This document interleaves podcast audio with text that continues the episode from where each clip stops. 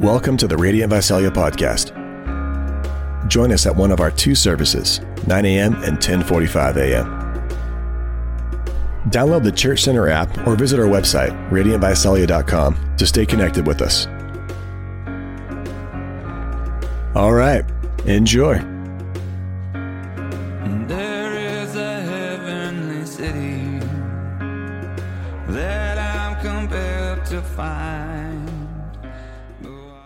Last week, uh, I was not here.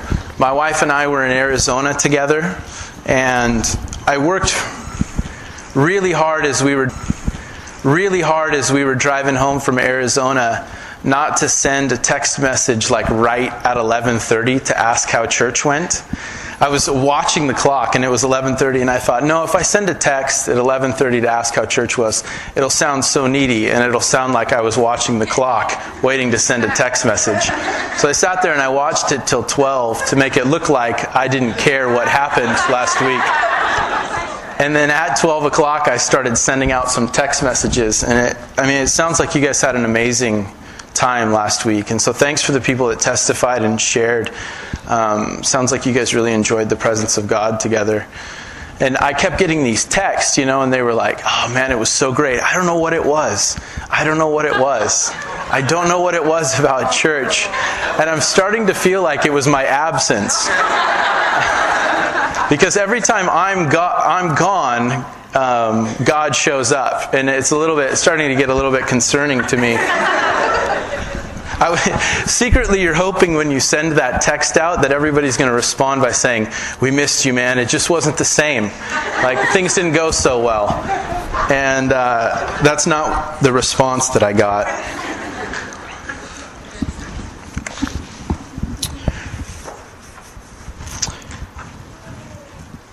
So while we're here for the next 17 weeks, we're going to spend those 17 weeks in the four chapters of Jonah.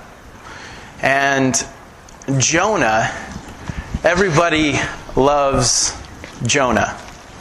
Kids love Jonah. There's a little bit of fascination, even for us adults, surrounding Jonah. Even people, outsiders who don't have a lot of knowledge about our scriptures, know the story, know enough about the story of Jonah to laugh at it. And I feel like um, I want to start by saying I believe that the story of Jonah needs to be rescued. The story of Jonah needs to be rescued. I think, depending on what decade you were born, as we read the book of Jonah and go through the book of Jonah, you know, it uh, reminds us of stories like Moby Dick, um, Pinocchio. My dad always tells me about how he saw Pinocchio when he was, how old, Dad? And he still has nightmares about the donkey scene.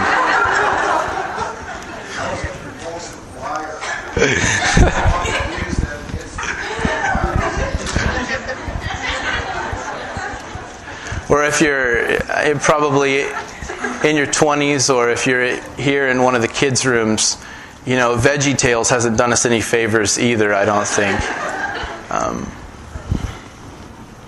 but what I love about Jonah and what I'm finding out is that um, story incites story. Have you ever noticed that? I sat around with my good friends at a wedding a couple weekends ago, and of course, as the wedding went on, you know, we went ahead and made our way down memory lane. And it starts by one person telling a story, and then someone else chimes in, Oh, I got a story, I got a story. And then two, three hours later, we're still exchanging stories because story incites story. And there's some amazing there's an amazing story of the life of Jonah. He was a real prophet who prophesied to actual people. He was an actual prophet who prophesied to actual people. And I'm finding as I read the book of Jonah personally, I feel really excited to preach through this. And this morning's just going to be a little bit of an intro. I'm going to kind of navigate and show you where we're headed inside the book of Jonah. Um, but the, but this has become really personal to me. There's certain ways in which the book of Jonah is being rescued. And it's no longer a child's story, but it's actually my story. And the book of Jonah has us a lot, has really a lot to teach us about who God is and a lot to teach us about who we are. It has a lot to teach us about God and it has a lot to teach us about ourselves. And as I read the story, um, I'm seeing myself in there one of the things that happens from the beginning, just to give you a glimpse of what's going on for me personally, is we've done a lot of talking this morning about the presence of God and how we love the presence of God. And after we enjoyed a time of worship, JR said, Isn't that great? We're in the presence of God uh, together here at Rotary Theater. And I do love the presence of God. But the truth is about myself is what I'm finding is what was true of Jonah is true of me, and that sometimes I flee the presence of God. I actually don't want to be in the presence of God. And even though my mouth typically is saying, like, let's enjoy the presence of God, everything inside of me is wanting to run. And I think that I want to run because the truth is is that you can't cultivate pride and you can't cultivate power in the presence of God. Those things don't stand in his presence. So I don't want to be in that place. I'm starting to find out as I read the book of Jonah that there are Ninevehs in my own life. You know, if you don't know the story, Jonah, the prophet, we're actually just going to read the whole book this morning. Um, Jonah, as a prophet, is called to Nineveh. And instead of ignoring what God said, he actually goes in a different direction, which I think is really powerful. Because I think often we don't actually ignore God, we actually do something else to make it look like we're responding to God, but we're actually heading in a different direction. And so the story, the story of the life of Jonah is reminding me and teaching me about myself and teaching me about the God that I'm wanting to love and, and follow. So, the first thing that I want to say is that um, the book of Jonah is not an allegory. And an allegory uses fictional characters to symbolize some other reality. People who believe that the story of Jonah is an allegory think that um, Jonah actually represents Israel and that Jonah represents Israel's refusal to carry out God's mission to the nations. The only problem with this is that Jonah is clearly presented in Scripture as an actual prophet and as an actual person. We find him in the book of Kings prophesying. Some people think that Jonah is just a parable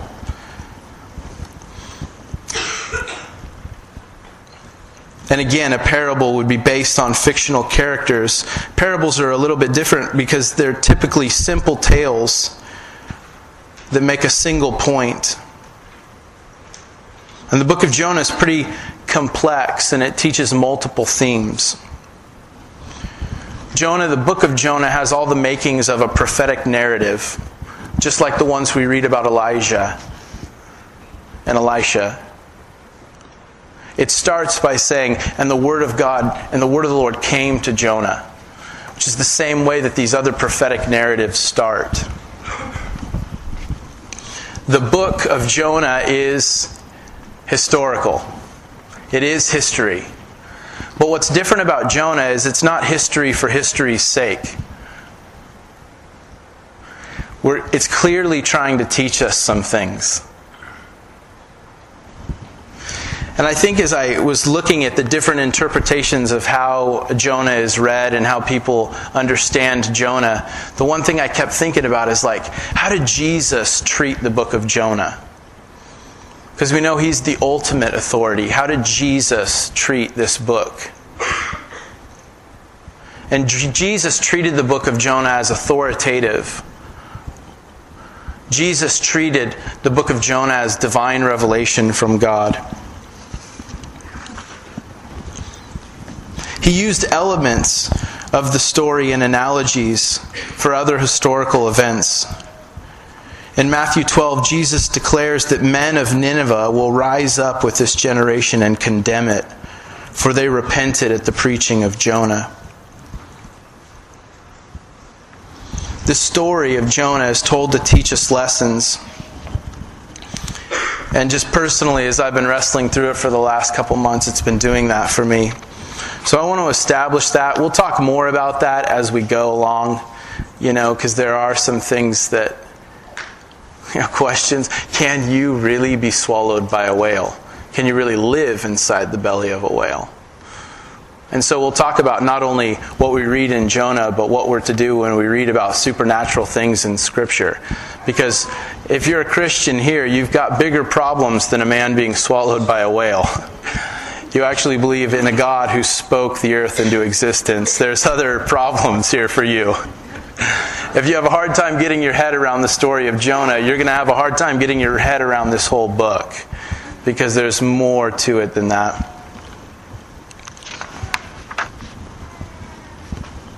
The book of Jonah, it's designed to reflect on God's compassion and really to compare our hearts to His.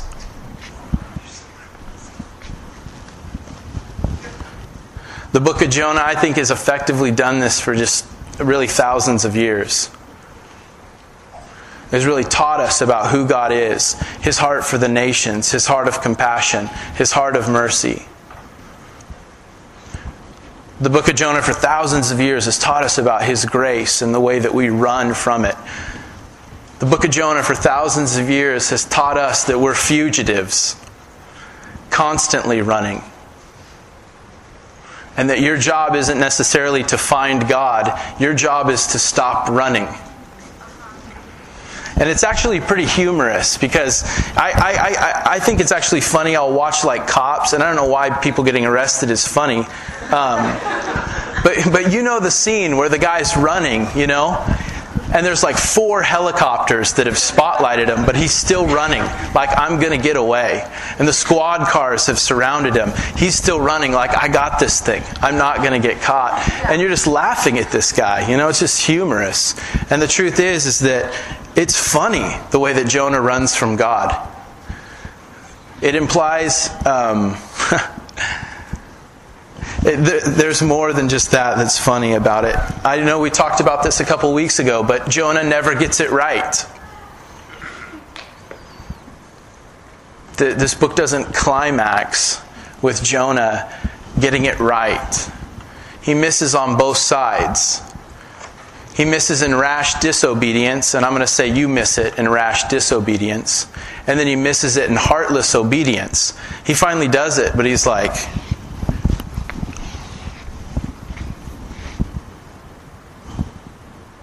repent. You know? Delivers this uh, eight word sermon to Nineveh. The nation, you know, the city repents. And then Jonah's frustrated because he was hoping God would send destruction. Really, it compare. You know, I mean, it's just teaches us. It really does teach us about God's heart of compassion, and and how our how our hearts measure up to that. One of the things that drew me to Jonah is that it's the only really one of the only prophetic books that focuses on the messenger and not the message. The focus of Jonah is on the messenger and not the message. And I think that this is really pivotal, not just for our church, but for the church. Because I think so often we actually have the message right, but what's wrong is the messenger. And we need to understand that in some ways, the message is the medium. Jesus didn't just know truth, he was the truth. For him, knowing truth and being true were inseparable. And I think sometimes as a church, we're still giving the right message to the world. We've still got the content right. And I don't necessarily think that God really wants to work on the message here. The message is pretty clear, or at least the plain things. what God's wanting to do is work on the messenger.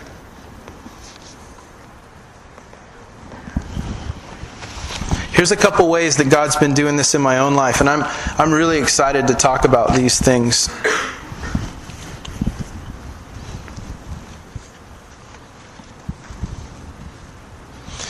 It starts with this uh, sentence, and the word of the Lord came to Jonah. I don't know how many conversations I've been in with people where, where we're talking, and I'll say something like, Well, you just got to hear the Lord. And they just look at me like, You just got to explain that. It's just become a part of our vocabulary. Well, the Lord said, you know, how? What does that sound like? What's it like to, to hear the voice of God? I don't know if you've ever done this, but um, sometimes it can be really difficult to explain what it's like to hear the voice of God. Just like I know when Jared Turner phones, when he says hello, I know it's Jared. But if you ask me to explain or describe Jared's voice, I would really have a hard time describing it to you in a way where you'd go, You're right, that is Jared's voice. And the truth of it is, is that we know more than we can tell. And it's really hard to be like, well, Jared's voice is a male voice. Um, it comes through a mustache, so it's been filtered. Uh,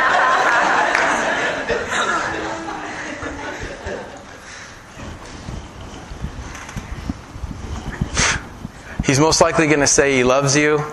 That's what Jared does. He's good at loving people. I don't know. You know, you're just at a loss for words. And I think so often when, when we start talking about describing the voice of God, it's one, both scary sometimes, because we know what people have done with messages from above.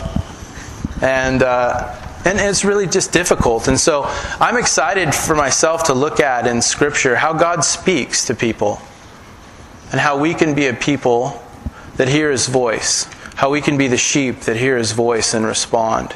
Because I want to assert today that you were created to hear God's voice. And I'll stand up here as one who typically stands up here and says, I heard the Lord. and say, sometimes I'm just saying that. I have a sense, but I didn't hear some clear, audible voice.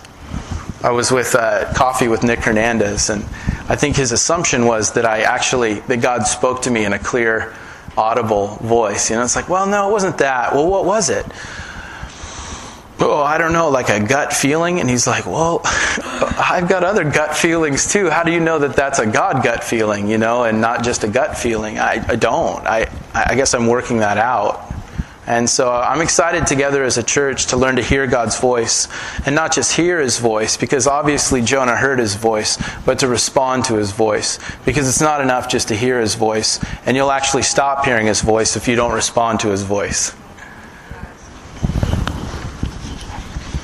I touched on this earlier, but I'm really excited to explore this idea of hiding from the presence of God and running. I'm excited to talk about where you run. I'm excited to talk about how you run. I'm excited to talk about the shoes that you wear when you run. And I'm excited to talk about God's grace, which stops us in our tracks. And I'm excited to talk about the way that He finds us. But a really crucial part of being found by God is figuring out that you're running and stop. Jonah prays this fantastic prayer from the belly of the whale, and he says, Salvation comes from the Lord. And lately, I've been seeing my sin as an ongoing attempt to save myself. And it is pretty difficult to trust the Lord for salvation. I've even been in conversations where they say where someone will say to me, "Well, I'm just an analytical person. I'm just an analytical person. I'm just judgmental." And I think to myself, "No, you're actually just trying to save yourself by figuring something out and distancing yourself from it. You don't want to engage it, you want to report on it." You're not just an intellectual person, you're just trying to save your own rear.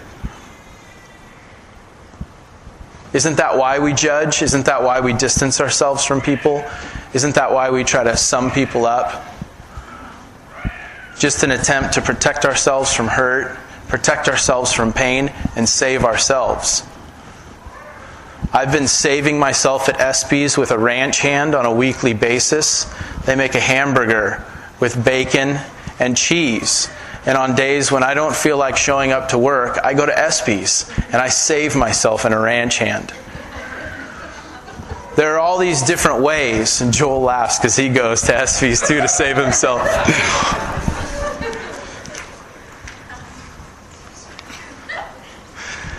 I'm interested in talking about trusting the Lord for salvation and how you attempt to save yourself, how you attempt to save face, how being comfortable and being right is more important than following Jesus.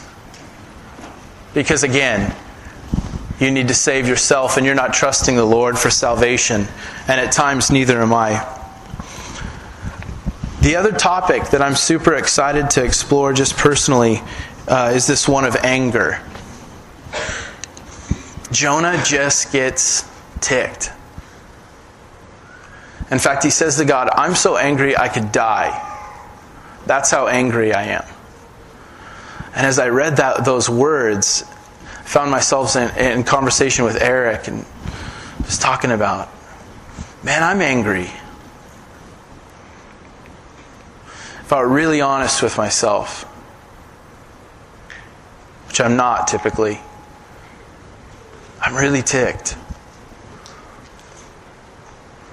And I think in so many ways, we don't understand anger. We don't understand anger. It's one of our seven deadly sins. We've seen it be destructive, but can it be constructive? We've seen it be hurtful, so we avoid it, suppress it. But can it be helpful? And I'm kind of interested in coming to a greater understanding of God's anger, why he gets angry, and then what he does with his anger. And I'm kind of excited together to explore why you get angry and what you do with your anger. There's some other things that we're going to talk about uh, Jonah gets caught in a storm, so we're going to talk about escaping storms. We're going to talk about God's heart for the city, and I'm excited that we're going to do it from one of our high school campuses. Um, that's exciting to me. We're going to talk about God's mercy and His justice. We're going to talk about God's love and His compassion and His anger. How can those things go together? We're going to talk a lot about Jonah and uh, some of the fun things that he does, some of the ways that he runs. And uh, yeah, I'm just, I'm really excited about going through this book. And so, just really simply, I, I kind of just wanted to share that this morning. And then I kind of wanted to make some requests of you. Because we are going to, this summer, uh, we're going to this summer defy the odds.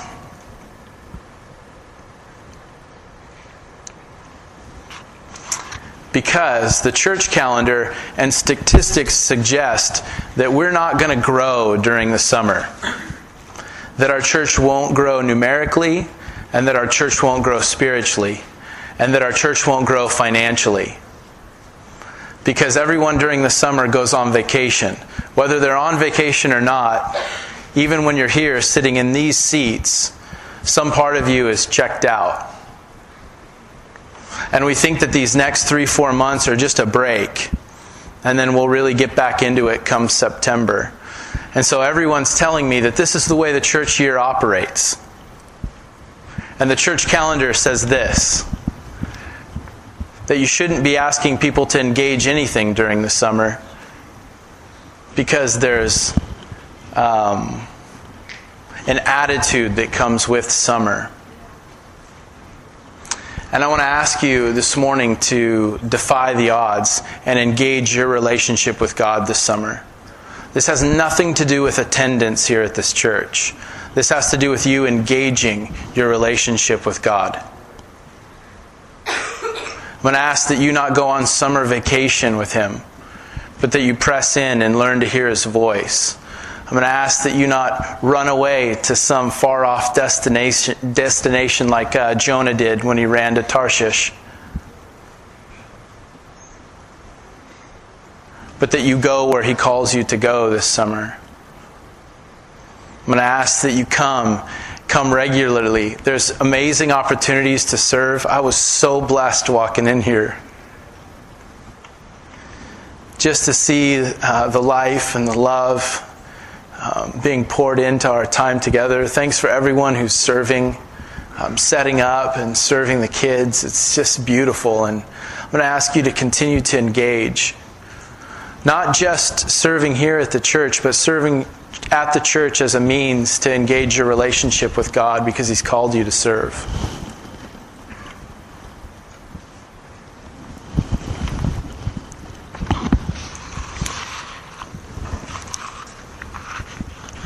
What I'd like to do to conclude our time is a bit, a bit uh, Andy Kaufman esque, and I just want to read the entire book of Jonah. I don't know if you've ever uh, seen that where Andy Kaufman, he was a comedian and he was asked to do his stand up routine. I think it was at a college. Is it correct? And instead of doing his stand up routine, he read Catcher in the Rye from start to finish. Everyone just started leaving, you know. Read the entire book.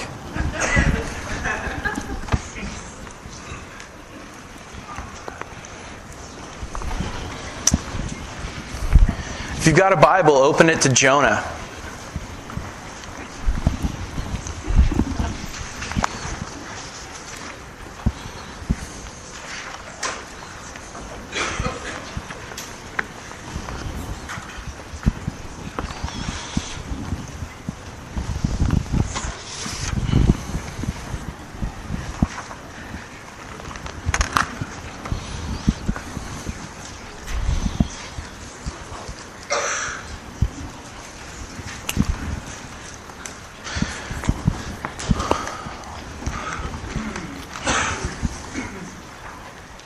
You know, one last thing just from uh, that's been resounding in me since we joined together for some pre service prayer um, is that uh, Jonah, it says that he's the son of Amittai.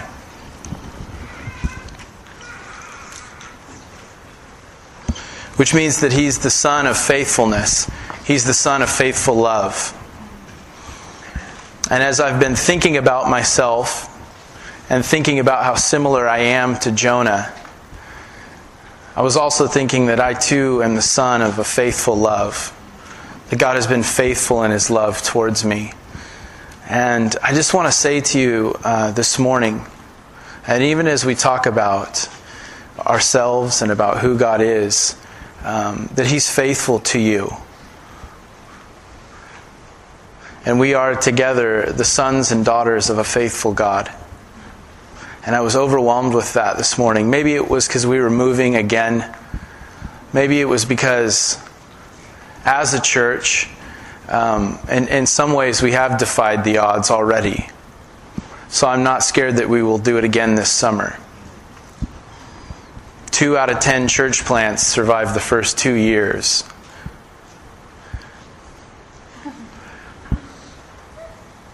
And we've faithfully stuck together. And you've faithfully given of your time, you've given of your treasure, you've given of your talent. And I just, I guess I was just really overwhelmed with that. And, um, and more than being overwhelmed with the faithfulness of the people here, I was overwhelmed with God's faithful love towards us that even when we're faithless, He remains faithful, for He cannot deny Himself.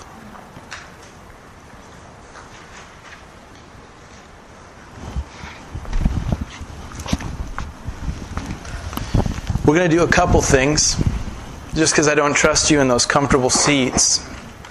What I'd like to do is receive an offering this morning. And so, as we read the book of Jonah, the urn which we will not let go of, even though we let go of the other building. We will not let go of the urn that receives the offering. we'll probably let go of it next week, to be honest with you. We just forgot to this week.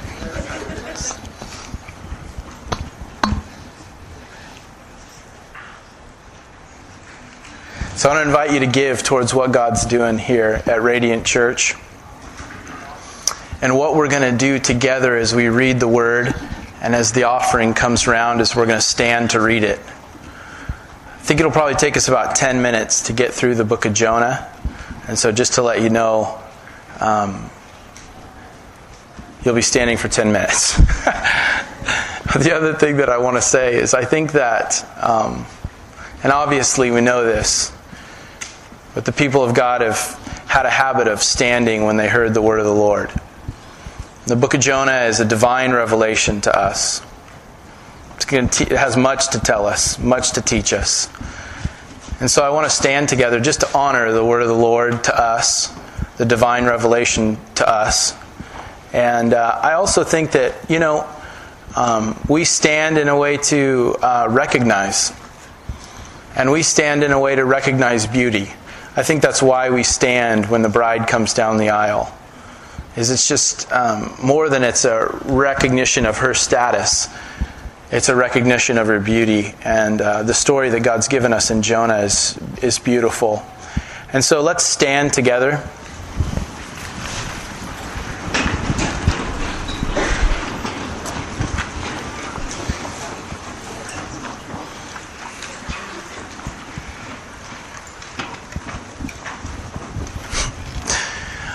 I just want to stand here. Oh, and say that I'm both excited and I'm scared. I both want you and then sometimes I don't. I both want your presence and then sometimes I want to run from your presence and We praise you Jesus because you've been so faithful to us. You've been so faithful to this church.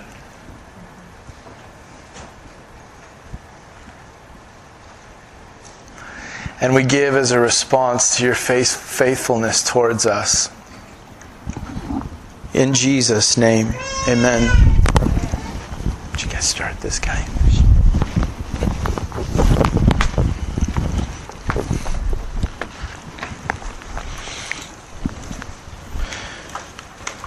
Now the word of the Lord came to Jonah, son of Amittai Go to the great city of Nineveh and preach against it, because its wickedness has come up before me. But Jonah ran away from the Lord and headed for Tarshish. He went down to Joppa, where he found a ship bound for that port. And after paying the fare, he went aboard and sailed for Tarshish to flee from the Lord. And then the Lord sent a great wind on the sea, and such a violent storm arose that the ship threatened to break up. All the sailors were afraid, and each cried out to his own God, and they threw the cargo into the sea to lighten the ship. But Jonah had gone below deck, where he lay down and fell into a deep sleep. The captain went to him and said, How can you sleep? Get up and call on your God. Maybe he will take notice of us, and we will not perish. Then the sailors said to each other, Come, let us cast lots to find out who is responsible for this calamity. They cast lots, and the lot fell on Jonah. So they asked him, Tell us, who is responsible for making all this trouble for us? What do you do? Where do you come from? What is your country? From what people are you? And he answered, I am a Hebrew, and I worship the Lord, the God of heaven, who made the sea and the land. This terrified them, and they asked, What have you done? They knew he was running away from the Lord because he had already told them so. The sea was getting rougher and rougher. So they asked him, What should we do to you to make the sea calm down for us? Pick me up and throw me into the sea, he replied, and it'll become calm. I know that it's my fault that this great storm has come upon you. Instead, the men did their best to row back to land, but they could not, for the sea grew even wilder than before. Then they cried to the Lord, O Lord, please do not let us die for taking this man's life. Do not hold us accountable for killing an innocent man. For you, O Lord, have done as you've pleased. Then they took Jonah and threw him overboard, and the raging sea grew calm. At this, the men gratefully feared the Lord, and they offered a sacrifice to the Lord and made vows to him. But the Lord provided a great fish to swallow Jonah, and Jonah was inside the fish three days and three nights. From the inside of the fish, Jonah prayed to the Lord his God. He said, In my distress, I called to the Lord, and he answered me. From the depths of the grave, I called for help, and you listened to my cry. You hurled me into the deep, into the very heart of the seas, and the currents swirled about me. All of your waves and breakers swept over me. I said, I have been banished from your sight. Yet I will look again toward your holy temple. The engulfing waters threatened me, the deep surrounded me. Seaweed was wrapped around my head. To the roots of the mountains I sank down. The earth beneath barred me in forever. But you brought my life up from the pit, O Lord my God. When my life was ebbing away, I remembered you, Lord, and my prayer rose to you, to your holy temple. Those who cling to worthless idols forfeit the grace that could be theirs. But I, with a song of thanksgiving, will sacrifice to you. I have vowed, I will, what I have vowed, I will make good. Salvation comes from the Lord. And the Lord commanded the fish, and it vomited Jonah onto dry land. Then the word of the Lord came to Jonah a second time Go to the great city of Nineveh and proclaim to it the message I give you. Jonah obeyed the word of the Lord and went to Nineveh. Now, Nineveh was a very important city. A visit required three days. On the first day, Jonah started into the city. He proclaimed, Forty more days and Nineveh will be overturned. The Ninevites believed God. They declared a fast and all of them, from the greatest to the least, put on sackcloth. When the news reached the king of Nineveh, he rose to his throne, took off his royal robes, covered himself with sackcloth, and sat down in the dust. Then he ensued a proclamation to Nineveh by the decree of the king and his nobles Do not let any man or beast, herd or flock, taste anything. Do not let them eat or drink but let man and beast be covered with sackcloth. Let everyone call urgently on God. Let them give up their evil ways and their violence. Who knows? God may yet relent and with compassion turn from his fierce anger so that we will not perish. When God saw what they did and how they turned from their evil ways, he had compassion and did not bring upon them the destruction he had threatened. But Jonah, was greatly displeased, and he became angry. He prayed to the Lord, O Lord, is this not what I said when I was still at home? This is why I was so quick to flee from Tarshish. I knew that you're a gracious and compassionate God, slow to anger and abounding in love, a God who relents from sending calamity. Now, O Lord, take away my life for it is better for me to die than to live. But the Lord replied, Have you any right to be angry? Jonah went out and sat down at a place east of the city. There he made himself a shelter, sat in its shade, and waited to see what would happen to the city. Then the Lord God provided a vine and made it grow up over Jonah to give shade for his head to ease his discomfort. And Jonah was very happy about the vine. But at dawn the next day, God provided a worm which chewed the vine so that it withered. When the sun rose, God provided a scorching east wind, and the sun blazed on Jonah's head so that he grew faint. And he wanted to die and said, It would be better for me to die than to live. And then God said to Jonah, Do you have any right to be angry about the vine? I do, he said. I'm angry enough to die. But the Lord said, You have been concerned about this vine, though you did not tend it or make it grow. It sprang up overnight and died overnight. But Nineveh has more than 120,000 people who cannot tell their right hand from their left, and many cattle as well. Should I not be concerned about that great city? Thank you, God, for your word. Thank you uh, for this journey through Jonah that we're going to do. Thank you for your heart for Visalia. And I pray that we would get your heart for this city. Your heart of compassion, your heart of mercy for this city. And that we would be obedient and responsive to your message and to your heart. I thank you for this time together. I pray that your uh, presence would be with us as we go. In Jesus' name, amen.